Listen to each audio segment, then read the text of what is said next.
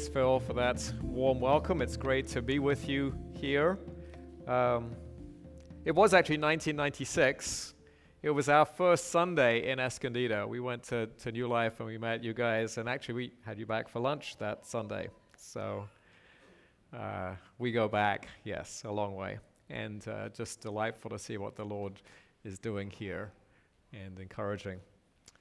Uh, if you have your Bibles, please open them or take the Pew Bibles and turn uh, to the book of Psalms, to Psalm 4, which is the psalm we're going to read today. The superscription tells us to the choir master with stringed instruments that this is a psalm of David, as are uh, all pretty much of the psalms in the opening section of the Psalter.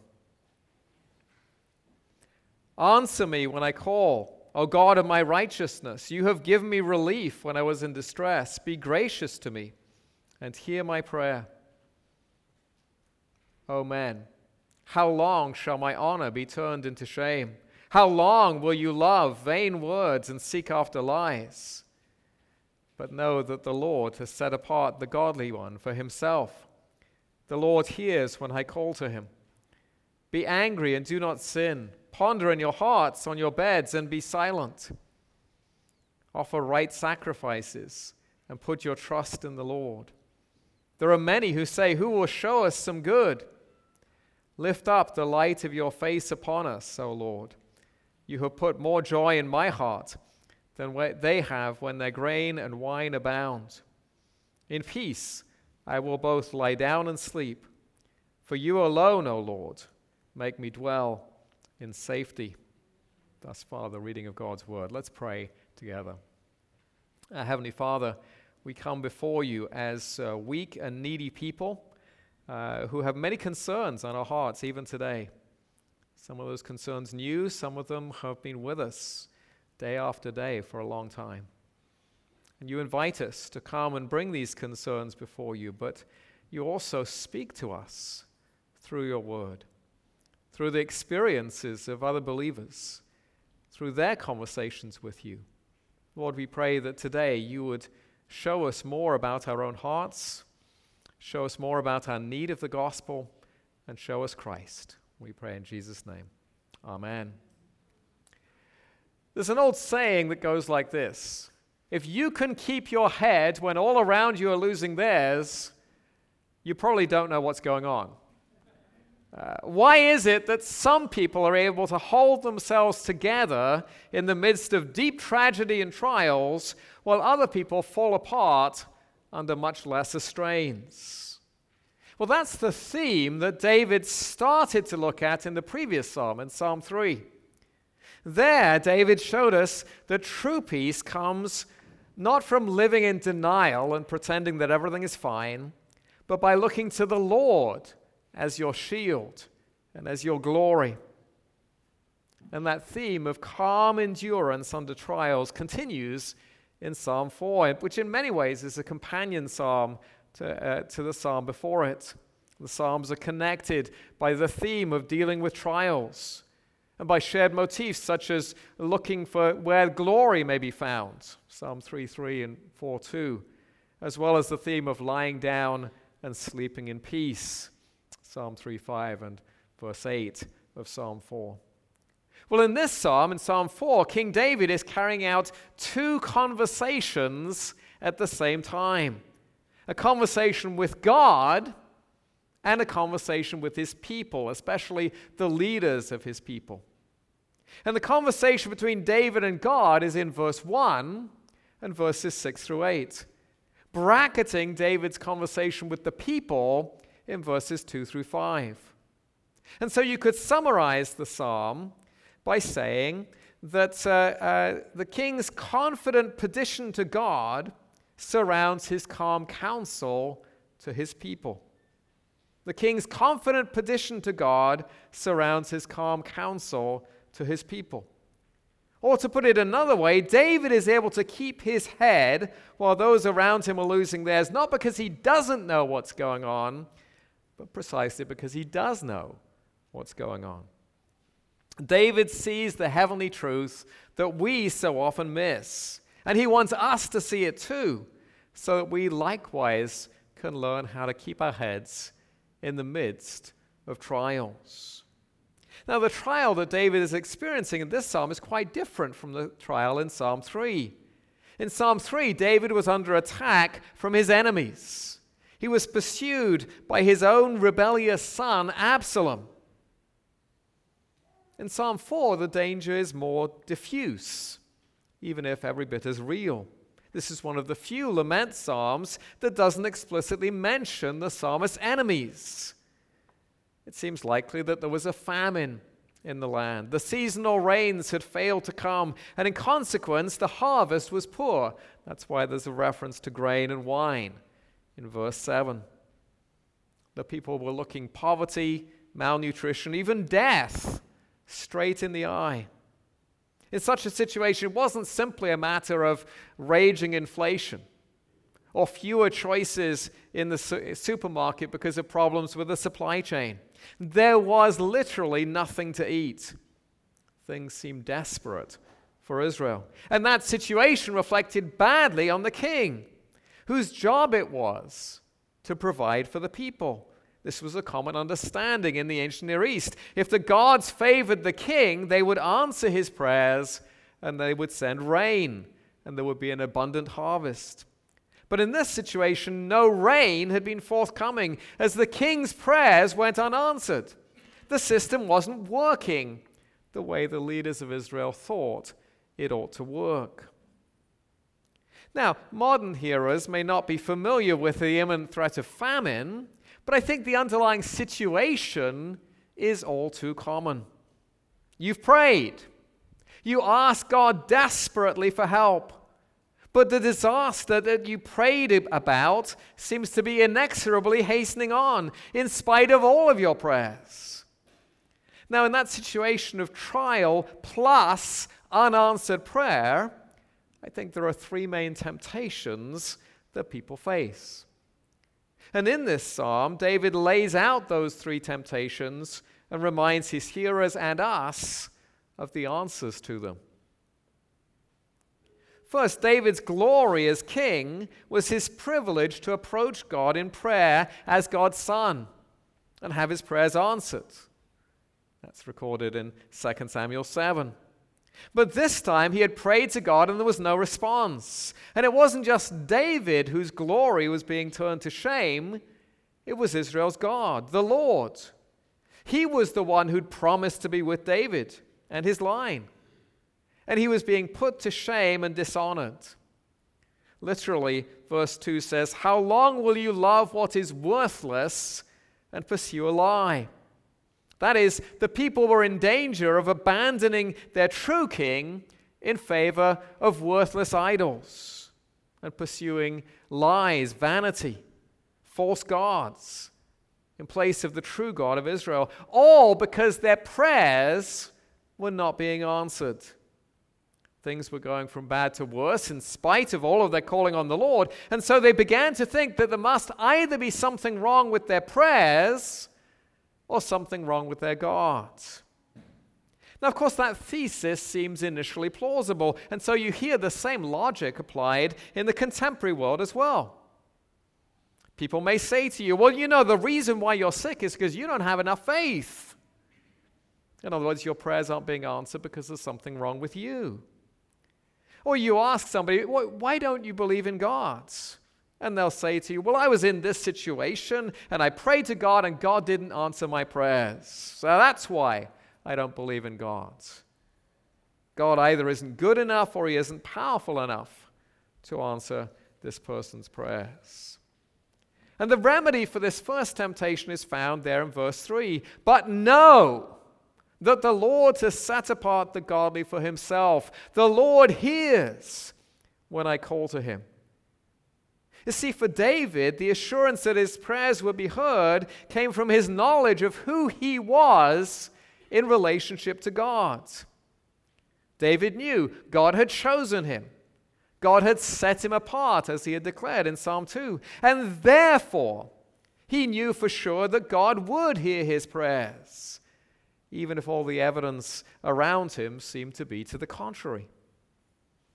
The Hebrew word that's translated godly here, chassid, simply means a person who's seeking to live honorably in covenant with God.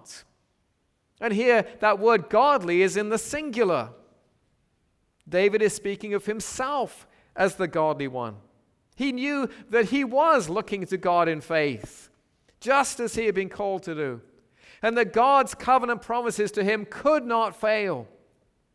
God must ultimately vindicate him if God was going to be true to his promises. Well, you see, we as believers living after the time of Jesus have much more cause to be sure that God has chosen us and set us apart than even David did as anointed king and son of God. Because we have the promise of Jesus all whom the Father gives to me will come to me, and whoever comes to me I will never cast out. John 6 37. We who believe in the name of Christ, the true chassid, the true godly one, are called sons and daughters of God. John 1:12. Remember Paul's triumphant words in Romans 8:30. Those whom he predestined, he also called, and those he called, he also justified, and those he justified, he also glorified. In other words, those whom God has chosen and called are those who come to Jesus. And those who come to Jesus in faith, believing on his name, can never be driven away because he holds us in his powerful hands.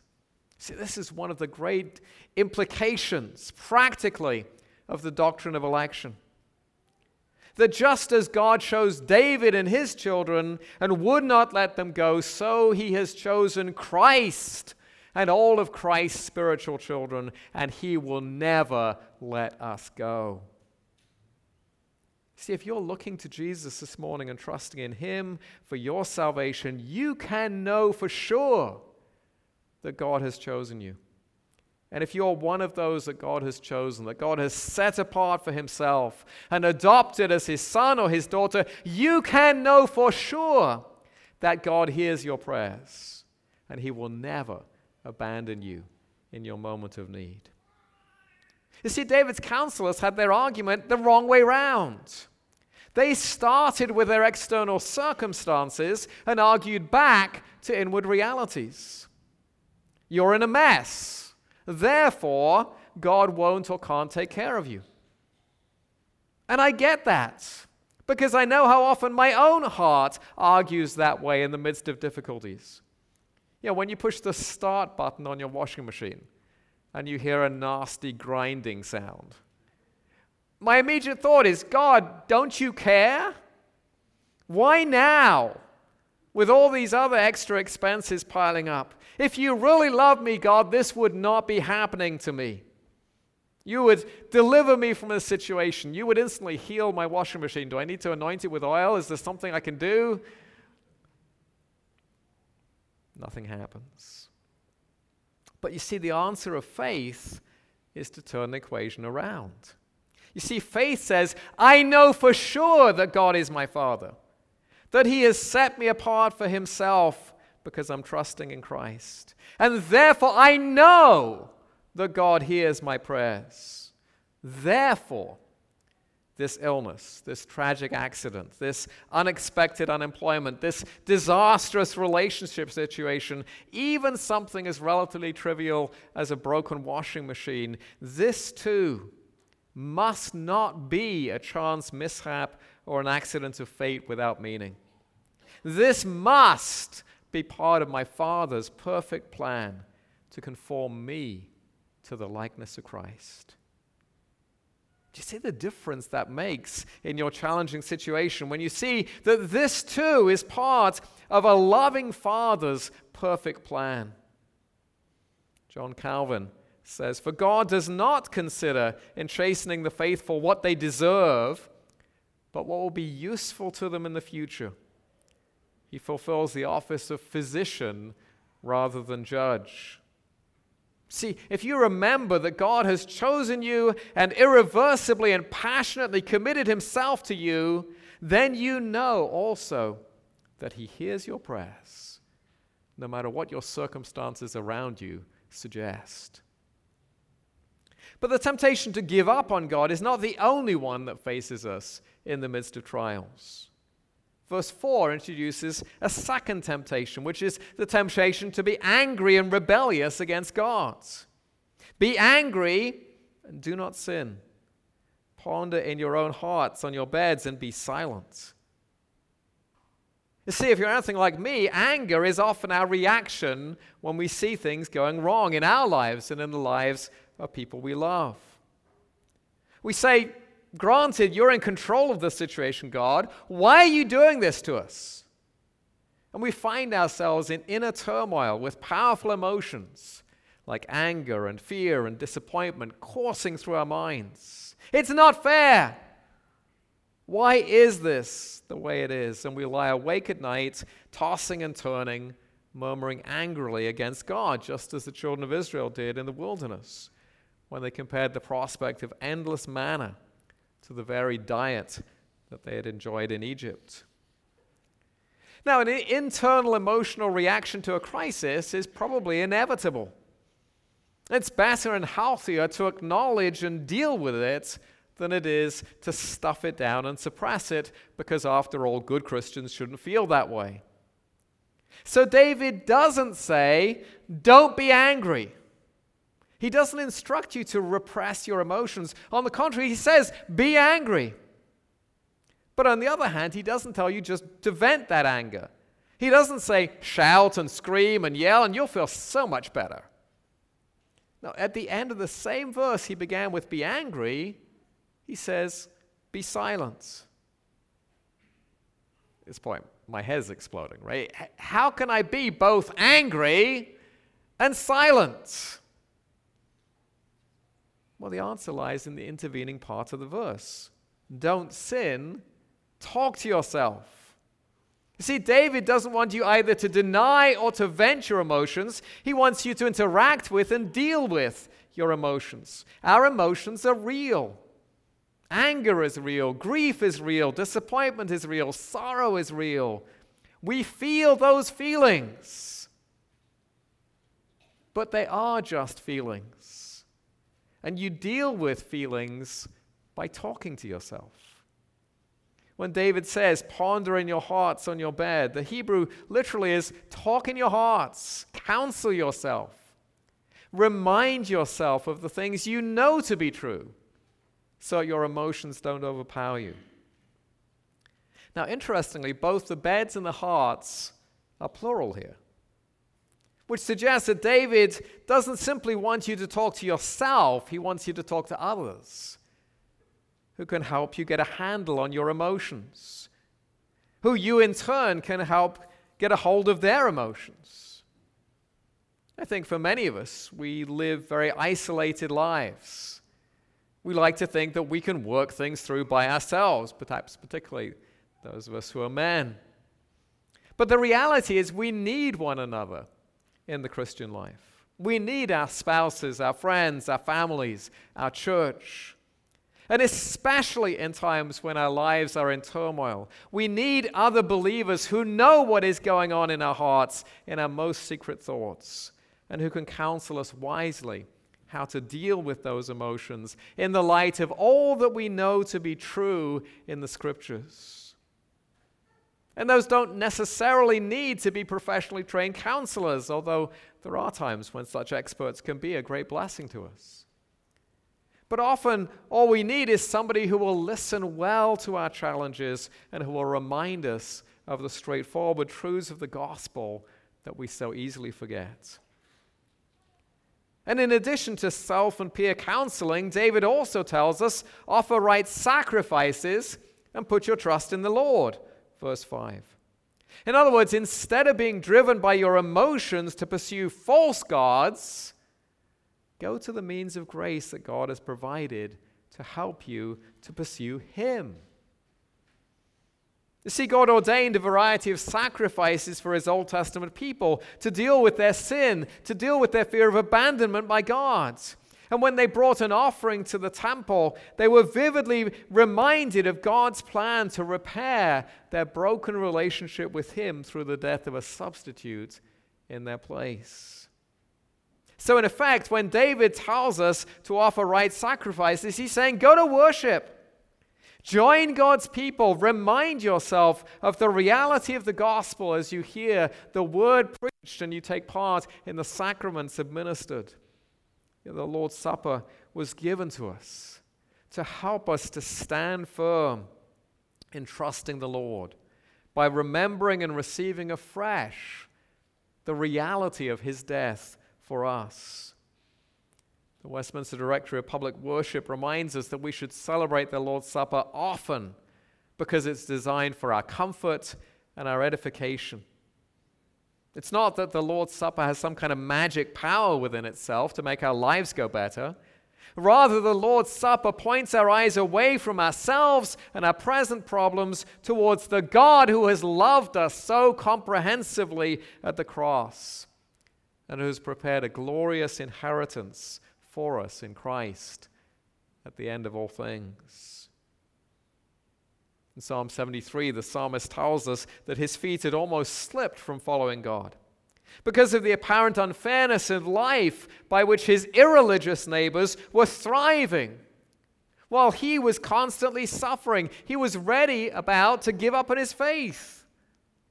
But then he went to the temple and he understood afresh what he saw around him in the world was not an accurate measure of God's attitude towards people. Earthly prosperity does not equate to divine blessing, and earthly poverty does not mean divine disfavor. Well, in the same way, we need to come and join ourselves to God's people in worship Sunday after Sunday, especially when we're struggling with our own hearts. Perhaps it is when we least feel like coming to worship that we most need to come to worship. Because church is the place where our thinking about God gets corrected where the Holy Spirit gently confronts our hearts and reminds us of all that God has done for us in Jesus Christ, stirring us to trust Him once again. How can we not trust a God who has loved us so much? Of course, the reality is that many of us do struggle with angry feelings towards God, and then we behave sinfully towards Him, like a two year old throwing a tantrum in a toy store because they don't get their way. There will be times when you need to come and acknowledge and confess your angry and bitter hearts before God. To ask Him to clear your head and to cleanse your heart. And what better place to do that in church? That's why we have a confession of sin and assurance of pardon. We look again to the cross, where Jesus offered Himself as the once and for all sacrifice for you. And you ask God to cleanse your heart with that atoning blood. You ask Him to give you a new level of trust in place of that anger and bitterness and fear. You know, anger is a very revealing emotion because it demonstrates that even when we say we have given our lives over to Jesus, we don't really trust Him. We're constantly terrified that God might make a mess of our lives at any moment. You know, we claim to have given the driver's seat in our hearts over to Jesus, but we're convinced that he can't possibly steer the vehicle correctly unless he follows our directions from the back seat. The trusting attitude, on the other hand, is that of a little girl being carried into the doctor's surgery by her father for an injection. He can't explain to her why this is happening in any way that makes sense to her because she's too young. And you can see the fear in her eyes as the needle approaches. But she doesn't try to run away. She doesn't kick and she doesn't scream. She just clings tighter to her father. So, too, when God brings tragedy into your life, whether that involves taking away a loved one or a job or your health, so often we kick and scream and rage inside. When what we should do is simply cling tighter to our Heavenly Father. Yes, it hurts.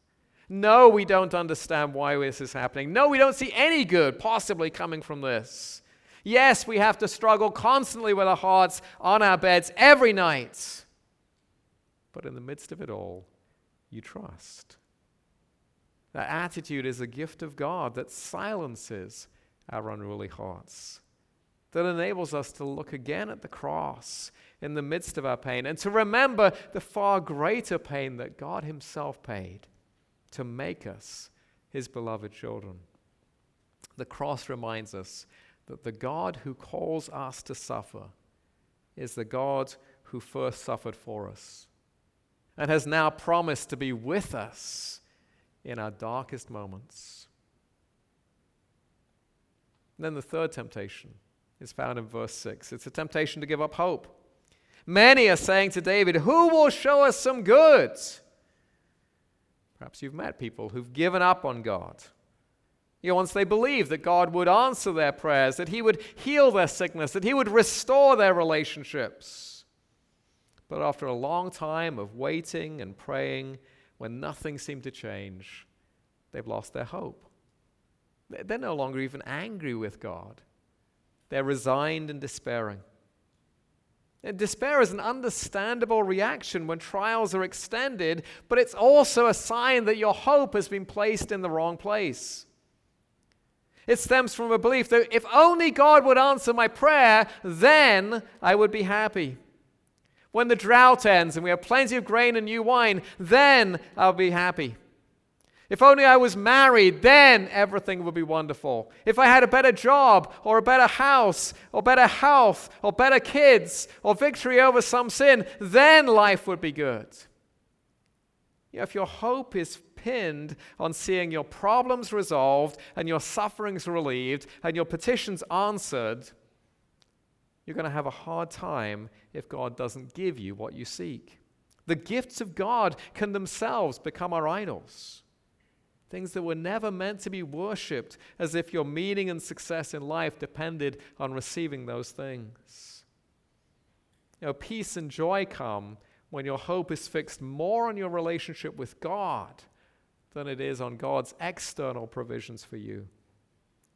True joy comes when you can say, The time I spend with God in prayer is more precious to me than receiving answers to all my prayers.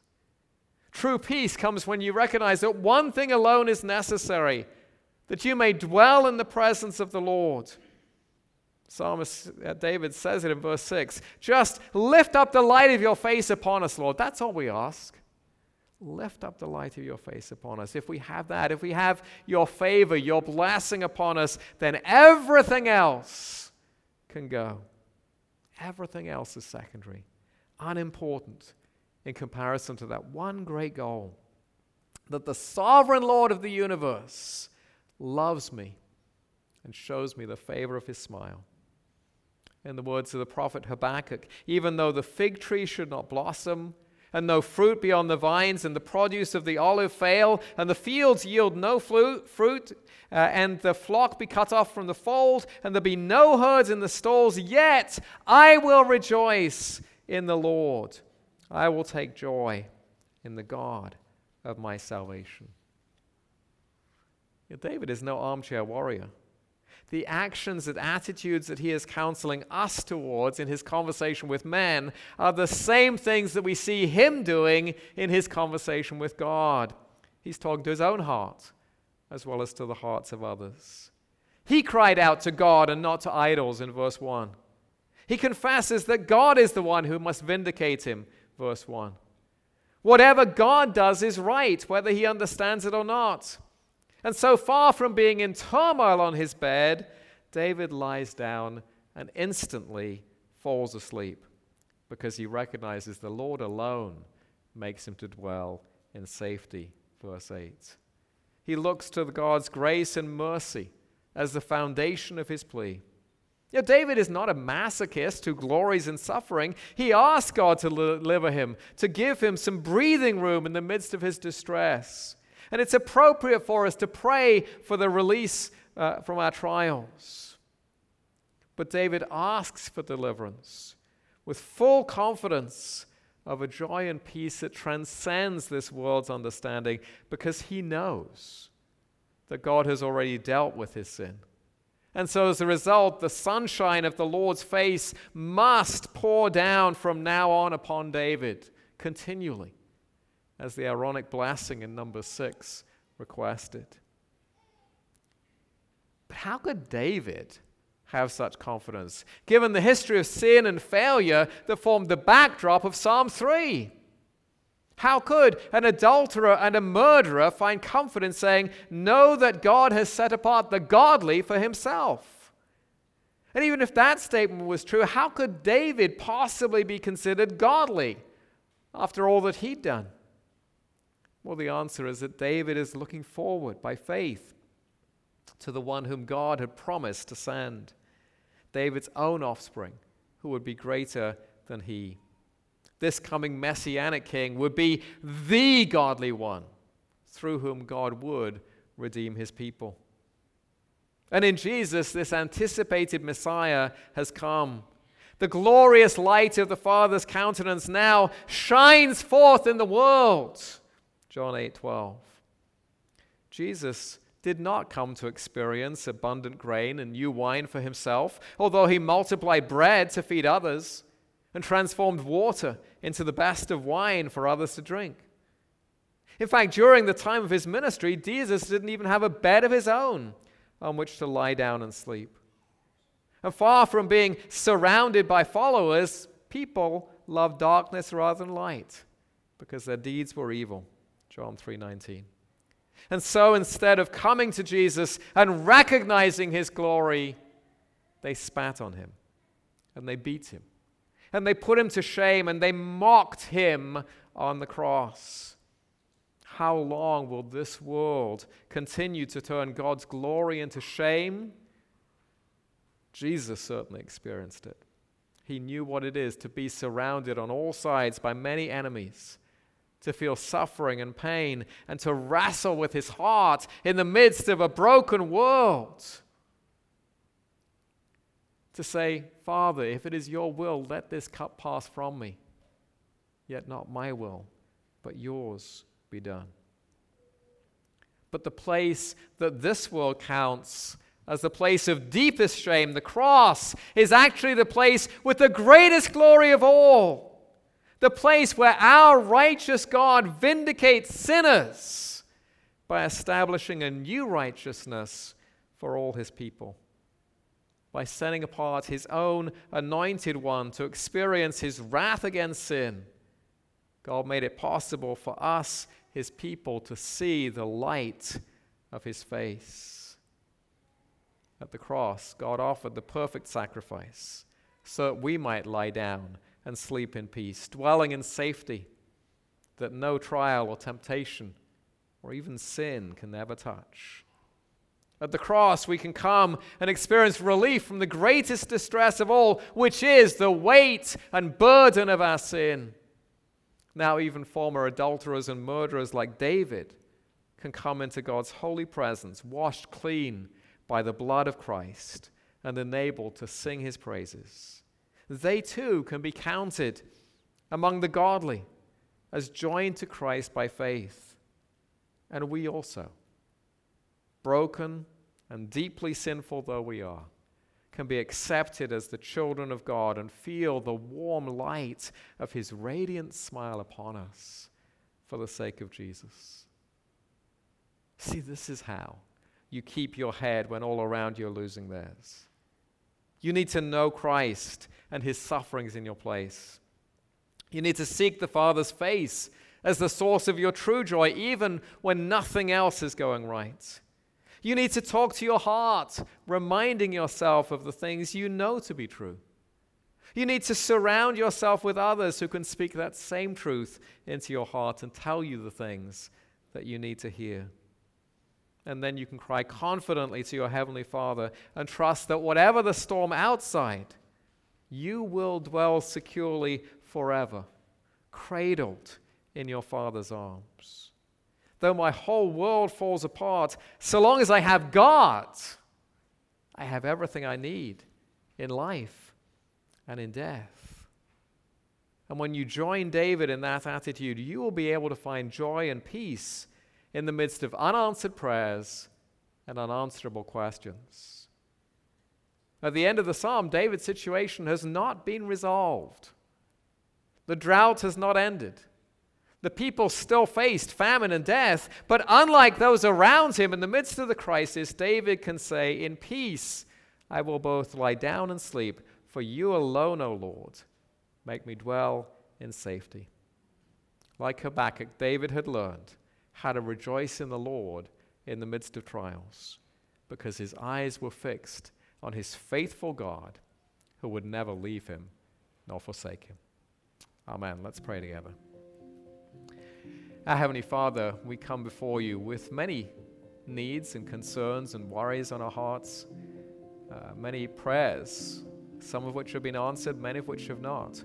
Lord, we pray that in the midst of our, our hearts in turmoil, you would enable us to rest in you because of the blood of Christ, which cleanses us from all sin, and which enables us to be accepted by faith as your sons and daughters who you will never leave or forsake, in whose hearts you are doing a work that you will bring to completion on the day of Christ Jesus, when our souls will be reunited with our bodies and we will be with you in glory forever. Lord, we pray that that ultimate reality would shape the way we deal with present realities. In Jesus' name, Amen. Thank you for listening to the Mercy Hill Sermon Podcast. If you'd like to learn more about us, please visit our website at www mercyhillnj.org. We meet every Sunday at 10 a.m. at the church house located at 300 University Boulevard in Glassboro, off of Harvard Avenue, adjacent to the J. Harvey Rodgers School and near Rowan University. We'd love for you to join us. Please see our website for directions. Thank you again for listening to the Mercy Hill Sermon Podcast.